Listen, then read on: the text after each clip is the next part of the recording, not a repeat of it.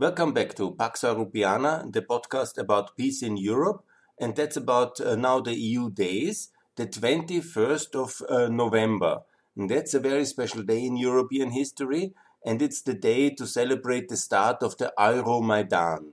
The Euromaidan, the pro European changes and protest movement which led uh, to a pro European Ukraine. It started in 2013. And in this podcast now I will discuss about the start of uh, the Euromaidan, what was the meaning, what's the significance for European history, and what actually happened on that day. It's and also I will continue. I will in several parts discuss the history of Euromaidan because it's a three months of a chain of events and they're all really very important. I've discussed about some of the aspects already in previous podcasts, please also refer to them. But it was very special. 21st of January of November, it was the day when the Ukrainian government under President Yanukovych made a decree that they will not sign uh, the um, trade agreement with the European Union. And that basically led one uh, well-known journalist in Ukraine to invite via Twitter uh, his friends and followers uh, to come to uh, the Maidan to make a protest. Basically, it was very small protest in the beginning. It was not a big movement. And also, you will ask why to make a protest about a trade agreement. I mean, in Europe, there are a lot of people make trade agreements against trade uh, because uh, they don't like uh, Mercosur or they don't like TTIP. So that's not so uncommon. But it was not an anti-trade protest in a sense. It was not a protest about a trade agreement in general. Because the context was less about trade. It was about the issue, which was already since 20 years the most dividing and divisive issue in Ukrainian politics. It's to be oriented towards Europe or towards Russia. And obviously, this opportunity to sign such a trade agreement was perceived in, um, in Ukraine as the opportunity to join the European world. The trade agreement itself was never meant to be an accession agreement. And that was basically a compromise for the countries at the periphery between EU and Russia to have um, associated agreement, a kind of associated economic integration instead of political integration. I always criticized uh, these agreements for that because they were completely appeasement agreements, but it was a useful uh, tool at this stage. And obviously, for the Ukrainian public, it was seen as the way to Europe and that was why it was so significant uh, for the Ukrainians. Yeah, it was uh, in many aspects uh, less about trade, and also that was not in the main uh, connotation. So when we talk about the trade agreement, it's not a, a Mercosur or TTIP style protest against trade that I would like to explain. It's not a kind of a, a actually about economics at all. It was much more about uh, the um, concept and this kind of um, uh, division in Ukraine, which was since the beginning of Ukraine, since the Independence Day, very present between the ones who saw uh, Ukraine as a completely normal European state, uh, same like Poland or Romania, which just was longer in the Russian Empire, and like Poland was in the Russian Empire, like Finland was in the Russian Empire, like the Baltic states were in the Russian Empire and then uh, they were simply longer there in a way. They were also part of the Soviet Union, but uh, they thought uh, there is significantly no uh, difference between Ukraine and Poland and Ukraine and Finland or L Ukraine and Lithuania. And the future of this country is the same like uh, the neighboring countries to the west or to the southwest. Yeah. And there was obviously another group, um, especially uh, in eastern Ukraine, but in Ukraine itself, and also uh, in Russia, who were thinking that Ukraine's future is attached uh, to the Russian future and uh, will be in that world, in that political, uh, regulatory uh, mentality setting, and should associate closer to, to Russia. And this kind of debate was since 91 already present never forget that the independence of Ukraine can be very much only explained in the moment of the August putsch uh, against Gorbachev by the nomenklatura in 91. and then this consensus also of the Soviet uh, kind of uh, nomenclature of Ukraine that they didn't want uh, to go that way. And they made a compromise with the Ukrainian patriots and uh, the Westerners in Ukraine. And they have then led to this uh, consensus for independence referendum and to the breakup of the Soviet Union. So maybe without the uh, August Putsch 91, there would have been no independent Ukraine, no end of the Soviet Union. And so in, from that moment on, uh, the geostrategic trajectory of Ukraine was a hot potato in Ukraine. And Ukrainians, like all um, this uh, conflictuous identity peripheral nation, they tend to export uh, their identity struggle uh, towards uh, the West and towards Russia. And so it was heavy involvement of all sides in the identity struggle. And it all came to a boiling point with this uh, so-called deep and comprehensive free trade agreement. Yeah. That was already offered uh, in, 90, in uh, 99 when Yushchenko was still the prime minister. And there was already the, uh, the uh, first debate about it. And in 2008, in this important year of the Bucharest summit of Kosovo independence, it was really started. And this uh, trade agreement to work on it, to officially assign the um, civil servants uh, to develop it. And basically, then it was already finished, um, and uh, that's when you call a trade agreement initiated. Mean basically that the um, technical coordination and the negotiators have finished their work, and that was in uh, July 2012 under Yanukovych.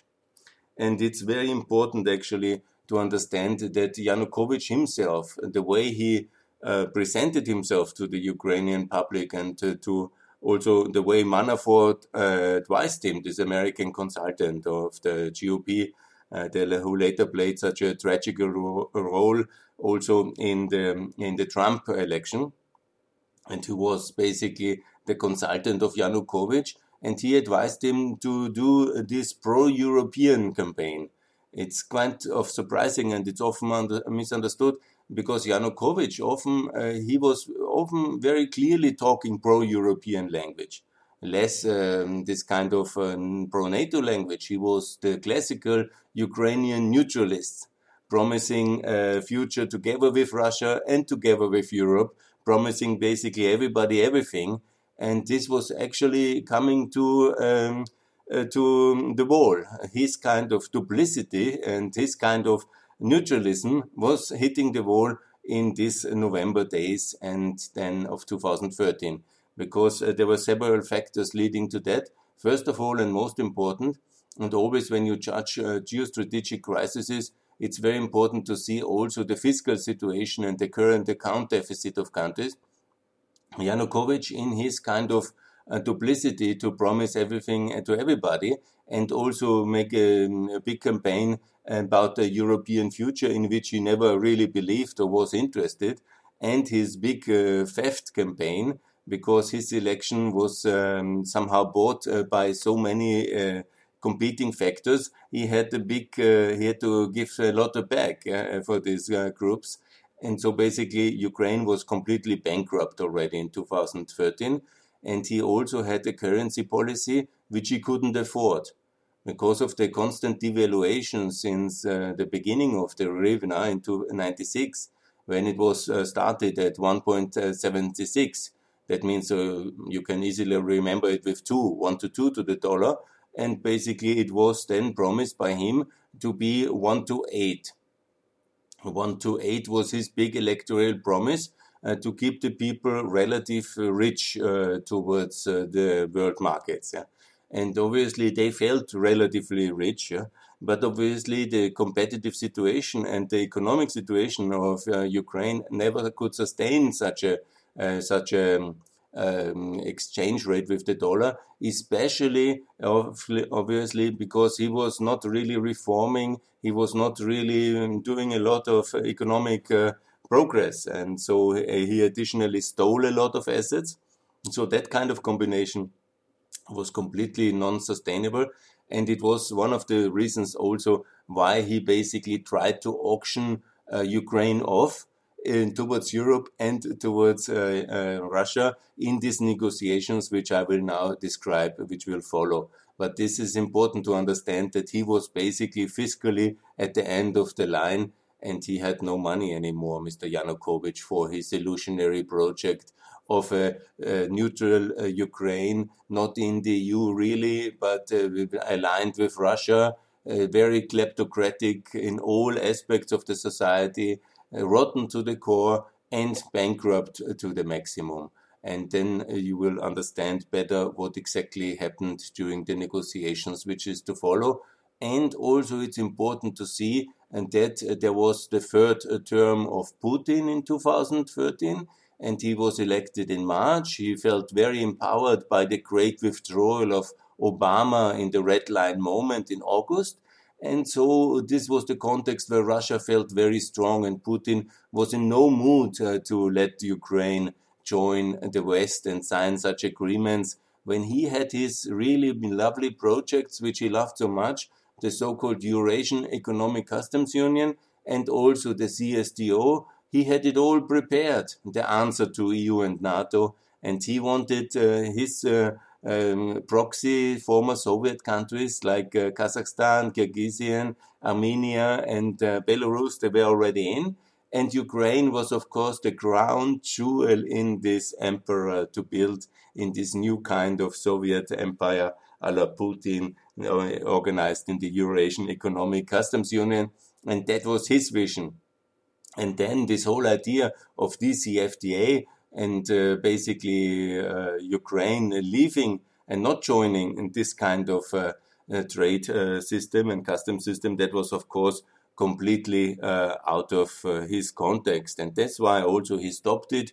He felt empowered to do it because Obama clearly was less interested in foreign policies. All these complications in Syria, all these complications in Ukraine he was in his second term, and there was anyhow the Republicans uh, boycotting everything uh, in uh, because also Putin was very active in the in the Republican Party already by then. And so it was uh, completely uh, no go for Putin to have this uh, signing uh, to be allowed. And then the Ukrainian government was making the decree they will not sign at the so called Eastern Partnership Agreement summit that was planned on the 29th of uh, November. Yanukovych went, but he actually really didn't sign. And in the meantime, there was already um, a starting uh, movement of protest obviously all has to be understood in these 20 years of already all the things from uh, you know the Yushchenko poisoning, the Orange Ukraine, the various Yanukovych governments, and all this relation which was already there. So there was already prepared a lot of internal divisions in Ukraine. And then on the 21st, when this tweet came, there were there were about 2,000 people in Maidan. They went there to protest but it was very peaceful, normal thing. You know, we have uh, in Berlin and Vienna, in Washington, uh, every day of the week there is a political protest. So in no way this could have been somehow seen as the starting point uh, of something so big, so dramatic, so wild as it has basically turned out to be in just three months that changed the world on the Euromaidan and this basically uh, with the escalation and the night flight of Yanukovych on the 21st of February. Imagine in a time frame from the 21st of November, starting with a small group, 2,000 people is already a bigger group, but it's not, you know, a mass movement. Yeah? And it was about the trade agreement, which hardly anybody in the world really reads or understands. And it was basically not too foreseeable, I think at least me, honestly, I didn't foresee when you were so lucky to foresee it, but that the things turned out to, as they turned out in three months later. This can only be explained in the huge context of uh, the geostrategic struggle about Ukraine already. It can only be understood as well in the extremely unapt and uh, um, confused management of and the personality of Mr. Yanukovych and his complexities as well with his pro-European talk, uh, with him basically promising everything to everybody. With him is kind of mean use of brutality in a limited way as well. Yeah, always then provoking the Ukrainian population and middle classes to ever more uh, protest. Yeah? Uh, he was also never ready to really crack down uh, really hard and decisive because in all his character he was basically uh, always kind of dodging the issues but always using uh, brutality as a means in politics from his early start in the Donbass and towards um, then also on the on the um, uh, Maidan in the later stage, but also in between. And in his ineptness, his kind of character flows, and Putin's heavy-handed intervention, they led to this uh, crisis escalating from a small uh, protest of the few uh, to a real mass movement, and then to almost a kind of a unprecedented, violent kind of clashes between a population arming themselves with stones and their kind of self-made weapons then in February in 2014 and a military which was also on the brink of intervention or not intervention torn apart as the whole Ukrainian nation was by this conflict inside the families and uh, inside the institutions as well everybody unsure what to do and the potential uh, new uh, Ukrainian Tiananmen was always on the option. But also for this, Yanukovych was not ready to go so far because his whole kind of character was never built on a kind of decisiveness or any kind of uh, uh, ultimate responsibility. He was always hiding behind everybody else and dodging the issues. And the best symbol is his night flight uh, which has ended and then this confrontation and standoff on the 21st of November. I made a separate podcast on that one. So let me also maybe come to the point what is Maidan because that's also important at the beginning to understand. Some of you might have been already to Ukraine and they know, but I will describe in basic terms. Maidan is basically just the main square of Kiev.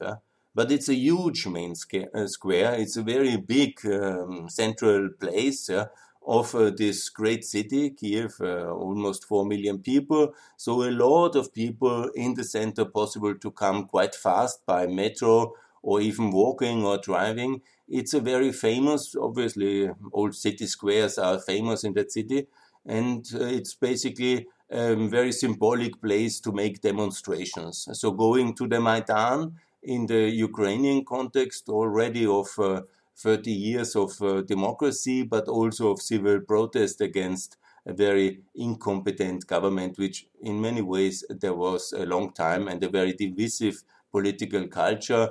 Uh, always, you might remember that the Ukrainian parliament was uh, world famous mainly for fist fights uh, because of the divisive nature of their politics, and uh, this whole uh, always escalated in this kind of famous fistfights uh, for which Ukraine unfortunately was uh, famous for too long. So the Maidan is basically the center of um, Kiev and the center of Ukraine.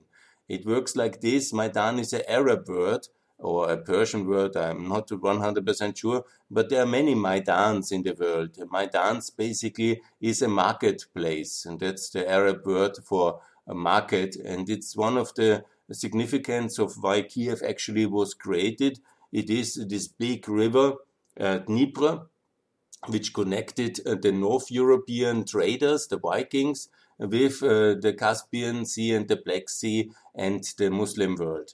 And basically, um, it can be understood that uh, Kiev is in between along the Dnieper. So, as uh, Crimea and the south of Ukraine were part of the Ottoman Empire, and uh, before of the Arab world, yeah, it was basically um, and the Muslim world also all the time. It was the meeting point. Uh, the Maidan was the meeting point where goods and um, uh, a lot of slaves, obviously, they were in this main square. It's a bit above the Dnieper, so you were not in the watery uh, wetlands, but there's a hill, and this was basically the first evaluation Next uh, to the Maidan, there is the Dnieper. You have to walk maybe 15 minutes uh, to see the river uh, towards the place where there was the Museum of Lenin. And then you are in a big flat field, and that's basically the Maidan. There is nothing green there. Everything is built up very highly with post-Soviet Stalinistic architecture because most of that Maidan area was destroyed during the um, uh, World War II, uh, mainly um, by both sides. But it was uh, when the Nazi forces came, there was a lot of explosives left for them in the buildings, and there was a huge explosion. It led also to terrible reprisals and to disaster. But um, we'll talk about um, uh, Babin Yar and the terrible crimes of the Nazis um, uh, resulting from that in a separate podcast. But please, um, for the visualization of the square, huge Soviet architecture, a big square, and then you have this, uh, you descend to the Dnieper, and on the one side is the old town with all these beautiful golden churches up there and the kind of monasteries and this beautiful old town of Kiev, which is world famous.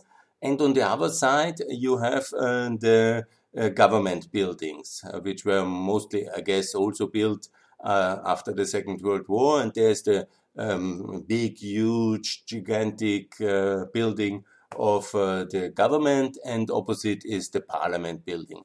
That was basically the area where and this is also a hill basically and then you see all these big buildings around which will play later a huge role because there were the snipers who were shooting on the demonstrators during the weeks after the full escalation in um, you can in a way call it a mini civil war which took place in February 2014 obviously with mainly the government having the main weapons and that was leading also to uh, the um, death of so many protesters, referred to in Ukrainian as the Heavenly Hundred.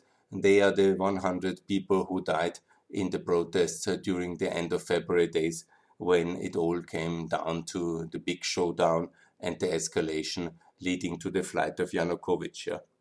I will talk about these aspects um, in a separate um, podcast but and that's basically how it all happened. And that's the geography. I wanted to talk about the geography. I've talked about the DCFTA. So basically, we are set for the start. In a sense, I had to explain the geography and the DCFTA first. And then it was basically the real protest started 21st. And it then led, actually, it started quite slow there was a bit more people when it was clearer that Yanukovych really doesn't want to sign on the 24th. That was already a bigger rally. And then uh, Mrs. Tymoshenko, the opposition leader who was jailed already, um, basically she was the candidate uh, against Yanukovych in the 2010 elections. And immediately she was jailed. She was jailed uh, in 2011. The court proceeding was started immediately after the election and um, then she was in prison and when she heard that there was no signing she started a hunger strike and then on the 29th and that was basically the day yanukovych actually was in vilnius the capital of uh, the um, of lithuania where the eastern partnership summit uh, is uh, was held and he actually physically re- uh, resigned to sign I mean, imagine one moment he could have signed there. And you know what is the meaning of the signature? Yes, of course, but the implementation is huge. Yeah, it would have calmed all the situation, and he never would have had to implement any of it. Yeah? It was really uh, to this moment. I cannot understand why he simply not signed it, later disobeyed his signature in a way, like he always talked himself out of many situations. The people might have gone home and the whole issue might have evaporated. He could have blocked all the legislation and the implementation and uh, then uh, for years and years, and he could have stayed president uh, for mm, years and years after it. But understand, he was really um, broken financially, and not him personally. He was uh, very rich, and he still is very rich. But the Ukrainian fiscal system, financial system, the state didn't have money, so he basically tried uh, to auction off and blackmail not only the Europeans but only also Russia uh, to uh, bail him out. And his complete failed policy of uh, having a currency policy he couldn't afford, having all this theft, uh, which was unsustainable, and basically his kind of Vabanks uh, game, his kind of uh, whole um, presidency since 2010 in these golden palaces and this kind of party boats and this kind of uh, the winner takes it all, get rich uh, fast uh, mentality of everything was for sale. He couldn't afford it. It was the um, moment of truth for him. And his idea was he will auction off this signature. If Putin wants him not to sign, he will do it as long as Putin pays for it. So the blackmail game was not only against the um, Ukrainians that he didn't sign, against the Europeans who were never ready to fund uh, such a kind of uh, blackmail game and uh, towards the West, but also he was very much blackmailing also Putin with that one. And you will see later when I will talk about the fiscal consequences and the various games, he was actually openly saying he will want uh, 15 billion, 27 billion. And ultimately, the Russians offered 15 billion for him not to sign it. But uh, his kind of, in a way, desperate fiscal situation led to this kind of decision that he was actually not signing in the front of all the European leaders. I want maybe additionally to have explained what is the Eastern Partnership. Eastern Partnership is an instrument of appeasement.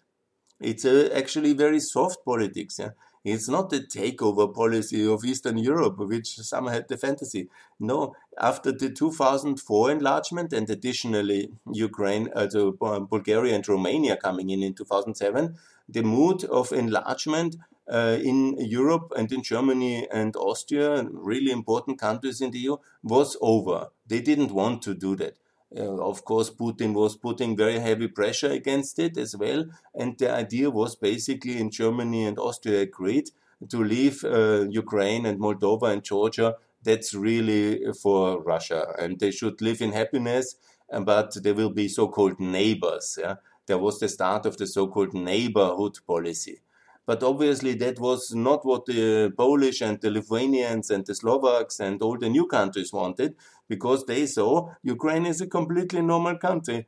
So then there was a kind of compromise born in 2009 that is called uh, from neighborhood to partnership, because the only thing the uh, new countries could get out of Germany and to some extent out via Germany, out of Austria and and uh, France was to make it a partnership Additionally, also with a trade integration aspect.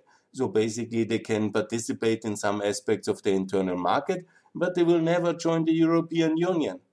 But they will be in special format, the six countries, Belarus, Armenia, and Azerbaijan, Georgia, Ukraine, Moldova. They will be in that kind of um, partnership parking place. Yeah? I always called it a parking place.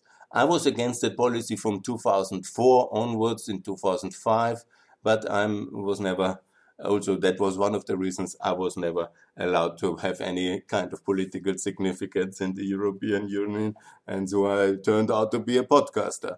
But this is not about me, but this is about uh, these countries.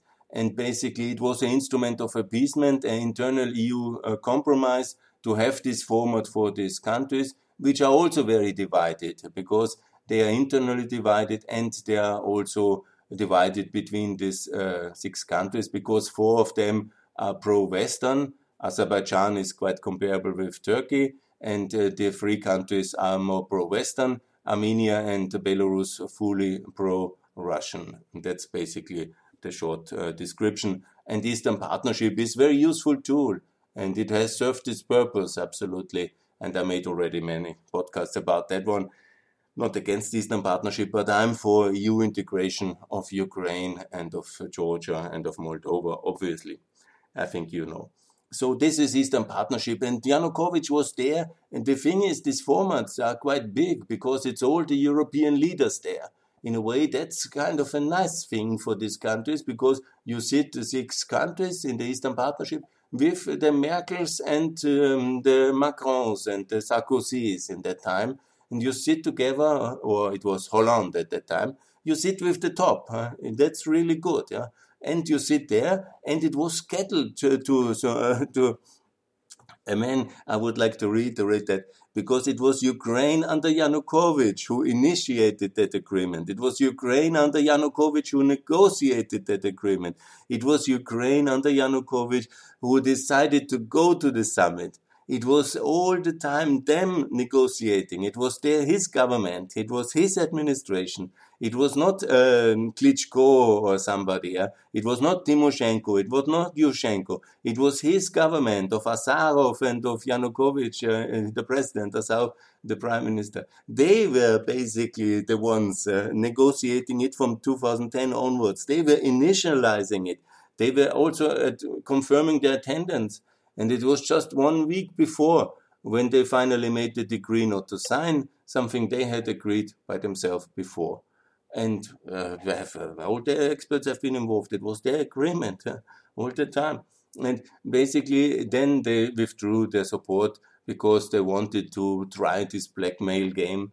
And they have escalated this crisis to unprecedented levels because they wanted to blackmail ultimately Russia to pay for non sign signature.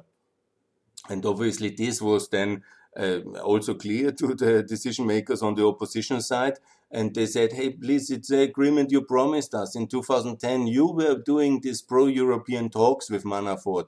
You were always, even in the crisis later in the during the Maidan, Yanukovych was always saying, Yes, I, it's such a wonderful agreement. I would like to sign it. I promised since 97.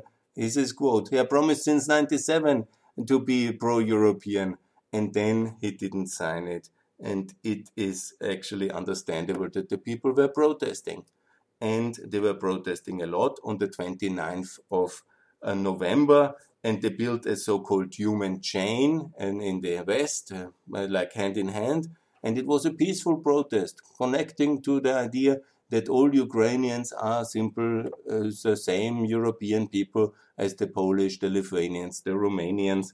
And that was actually the fact. And then it started the crackdown. On the 30th of November, there started the, the police crackdown. And this one I will describe in, the next uh, podcast, the turning point of the 30th of November, which started the reaction of violence against peaceful protesters and against um, agreement which Yanukovych didn't sign whenever he negotiated. And he told everybody all the time that he wanted it.